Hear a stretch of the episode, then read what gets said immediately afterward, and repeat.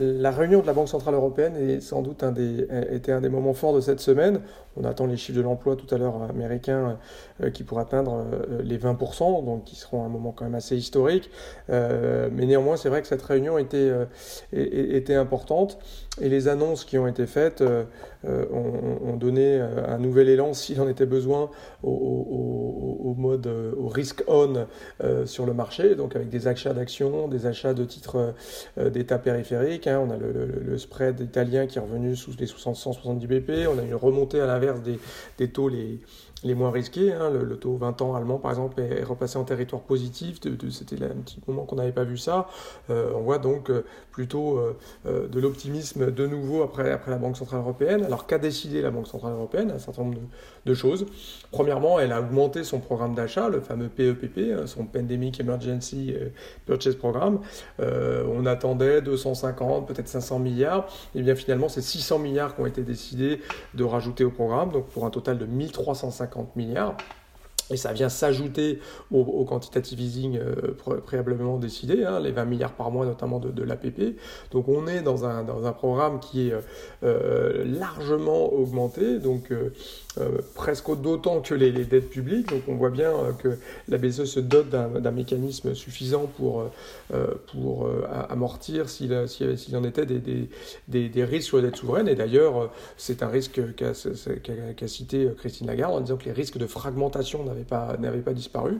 Donc vraiment une augmentation de ce, cet outil lié à au coronavirus. En plus de ça, très, de façon très intéressante, euh, la, la, maturité euh, est prolongée hein, jusqu'en juin 2021 et, presque de façon plus importante, euh, il a été décidé que après cela, jusqu'au moins au moins fin 2022, hein, la Banque Centrale Européenne continuerait de rôler, hein, donc de, les, échéances qui arriveraient à maturité. Donc euh, ça répond un petit peu à toute cette question. Euh, qu'est-ce qui va devenir ensuite des dettes publiques? Ben, La Banque Centrale Européenne n'a pas l'intention de baisser la taille de son bilan. Et donc d'ici la fin 2022 au moins, donc, euh, on, évacue un peu ce risque pour l'instant d'une certaine, de, certaine façon. C'est une monétisation des dettes et donc un moindre risque pour, les, pour le refinancement de toutes les mesures qui sont euh, les unes après les autres pour euh, soutenir les économies suite à, l'épidémie de, coronavirus. Il n'a pas été pour l'instant décidé d'inclure dans les achats les, junk bonds, donc hein, les titres qui seraient sous, sous, sous triple B. Euh, euh, qui sont acceptés en collatéral, ça n'a même pas été discuté, mais bon, sans doute était trop tôt pour, pour le faire. Sur la, décision de la Cour de Karlsruhe, euh, Christine Lagarde a répété que la Banque Centrale Européenne n'en dépendait pas. La BCE dépend de l'ECJ, de la Cour Européenne de Justice, qui elle-même a dit qu'il n'y avait aucun problème avec les programmes d'achat de la BCE, laissant d'ailleurs à la BCE le, libre choix de décider un peu ce qui, lui semblait bon euh, dans une, certaine proportionnalité, mais en tout cas lui laissant assez de liberté. Donc il y a a pas de raison pour la BCE d'arrêter de, quoi que ce soit. Et non seulement elle n'arrête pas, mais elle augmente même ses achats.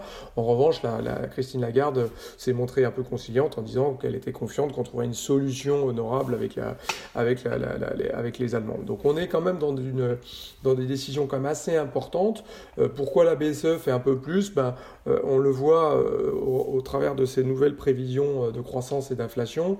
la récession cette année assez proche de, ce que nous on prévoit chez, à la recherche chez Natixis, la BCE prévoit 8,7% pour 2020 en, de récession et un rebond de 5,2% en 2021, euh, puis 3% par, la suite. Et pour ce qui est de l'inflation, on est là euh, sur, un, sur quelque chose de plus, négatif que nous. Hein. La BCE est plutôt dans le camp de ceux qui pensent que le coronavirus va plutôt pousser plutôt à de la déflation plutôt qu'une remontée de l'inflation, puisque dans ses prévisions, elle prévoit 0,3% d'inflation cette année, 0,8% en 2021. Et si on regarde le core CPI, donc hors énergie, on voit qu'elle euh, rabaisse très fortement ses prévisions d'inflation à 0,9 seulement, donc on est très très loin de l'objectif des 2%.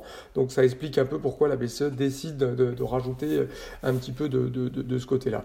Donc je dirais que la BCE a, a, pas du tout déçu et on est encore, je crois, dans l'illustration du, du, whatever it takes que les banques centrales euh, les banques centrales en général, la BCE euh, en particulier euh, hier, bah, montrent qu'elles sont toujours au soutien des économies et que ça devrait aider à la reprise qui est, on le voit, un petit peu en train de se généraliser partout. en tout cas, les banques centrales ne sont pas du tout en train d'annoncer une, retour à la normale, en tout cas pour la BCE, pas avant fin 2022 de changement dans, la, philosophie du programme. Bonne journée et excellent week-end à tous.